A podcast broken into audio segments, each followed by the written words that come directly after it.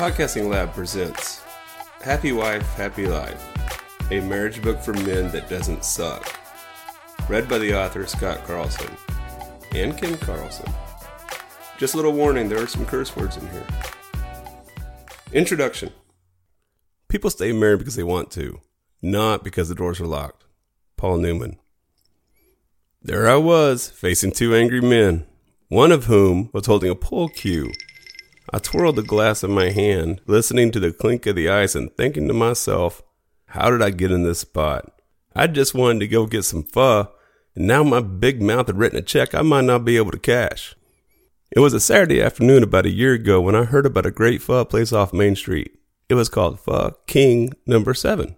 Pho is a delicious Vietnamese noodle soup made with a broth full of flavor. So I talked my wife into trying it out. We entered Pho King number seven and made our way to the booth with the least duct tape covering tears in the blue upholstery. There was an old 19 inch TV playing some type of game show on the glass counter in front of us. There was a Buddha statue next to it with many food offerings. Pho King number seven really looks like every other pho place in America. Kim slid next to me in the booth. Did you see that nail place next door? If they have an opening, I might get a pedicure after lunch. My place has been booked for a week. I sat my phone down on the table. That's a good idea. I'll pass the time at that dive bar across the street. Did you check us in at Pho King on your phone? Kim nodded that she had. The waitress took our orders and quickly brought out our pho. The broth was amazing and fragrant. We tried the durian smoothie after a day or two and it didn't stink and uh, tasted not that bad. After we finished eating and the check was paid, I left a couple of bucks on the table and put the coins in my pocket. That is another great thing about pho. It is very inexpensive. We then walked next door to the nail place. Kim verified they had an opening, so I made my way across the street to the dive bar. This particular dive bar had old saloon style swinging doors. The floor had seen several transformations, as were at least two sections of white tiles and one section of brown tiles. In the center of the room were a couple of very used pool tables. A jukebox playing Johnny Cash was attached to the far wall. The place smelled like old cigarettes and musty socks. I sat on a bar stool close to two men engaged in a heated conversation. I looked toward the bartender, who never looked up while texting on her phone. Whiskey and Coke, please. While pouring my drink, she asked the other two guys if they needed anything. Their names were Jim and Jack. At first, I thought she was asking the type of whiskey, and then I figured out they must be regulars and she knew them by name. If I put a nickel in a bucket for every time my wife and I had sex before marriage, and then I took a nickel out of the bucket every time my wife and I had sex after marriage, I would never empty the bucket, said Jack. Jim pounded his fist on the bar.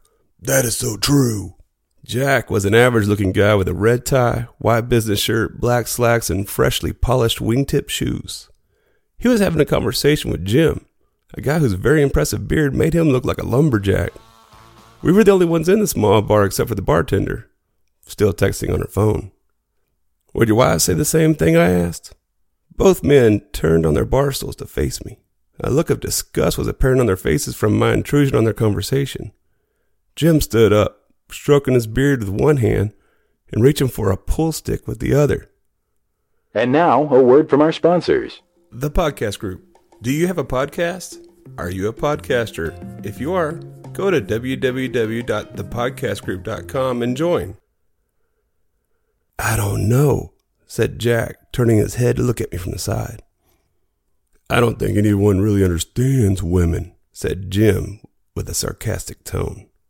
I very energetically said to them, Hang on, bear with me here and just listen to this analogy. Let's say your wife is like one of those old style water pumps. You know, the type with the handle you have to pump. When you first install the water pump, you have to drill deep in the ground you have to put the pump together. Once the pump is properly positioned with the pipes attached, you have to lubricate the pumping arm. You then have to prime the pump with a little water to get it going. Once the pump starts flowing, it is easy to pump and the water runs clean. But after a while, you have to do maintenance on the pump. The pump arm will again need to be lubricated. The hole might need to be drilled again. The pump will need to be primed often. But if you do some work, you will always have easy flowing clean water. I revealed a big smile, thinking they understood. But they just looked at me like I was trying to sell them a Caitlyn Jenner sex video. Jim gripped the pull stick tighter, his knuckles turning white. I persisted. If you do the things for your wife after marriage, that you did to get her to marry you, you will have easy flowing clean water. The pump doesn't just keep pumping without work. Why should I do all the work? What about my wife? Jack asked with a look of disdain.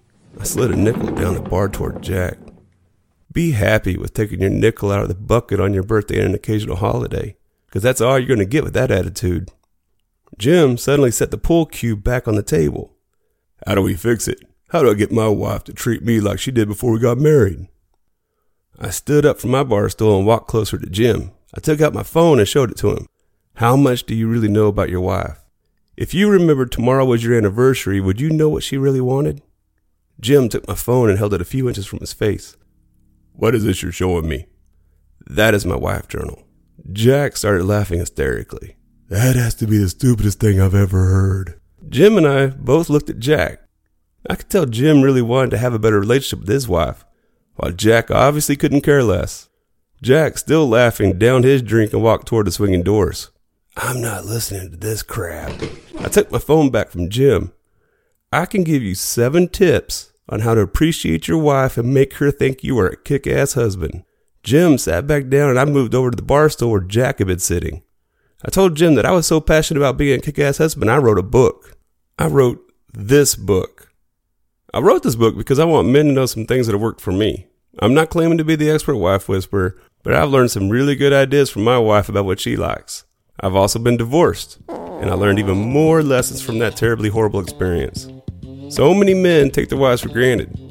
They think that after marriage everything will be perfect, and in reality, it is just as much work as before marriage. A marriage is really a type of contract that can be broken. You want to ensure that you are the man that she wants in her life. If you make her happy, she will make you happy. A marriage is not 50 50, it is 100 100. So just worry about your 100. In football, if the offense is struggling to move the ball, the defense needs to step up. You don't just call it quits. You expect the defense to bust their asses until the offense gets their crap together. That is how you win games. You win by both the defense and offense working hard. That is also what makes a successful marriage. Divorce and infidelity come with losing. So you need to bust your ass and become a kick ass husband. There is a well known analogy called the love account. In the love account, you make credits by bringing happiness to your wife. You then make debits by pissing your wife off. If your wife tells you she loves silver hoop earrings and you buy her silver hoop earrings, this will put a credit in your love account. But if you buy her gold hoop earrings, this will cause a debit from your love account. You need to listen to what she really wants. If she wants you to be home more to watch movies and snuggle, but you put in overtime at work in order to buy her a diamond tennis bracelet, you have just failed. You didn't listen to what your wife really wanted. You did what you thought your wife really wanted. And the bigger you screw up, the larger the debit in your love account. And if your account stays overdrawn for a certain length of time, your wife will close that account. Women really want to be heard and appreciated. I will show you seven tips to far surpass your wife's expectations. She will give you all the love you can take. Gentlemen, start your engines. And if you keep up the listening and appreciation, your life will be better. Are you just trying to get a fucking participation award in marriage? Or are you in it to win it?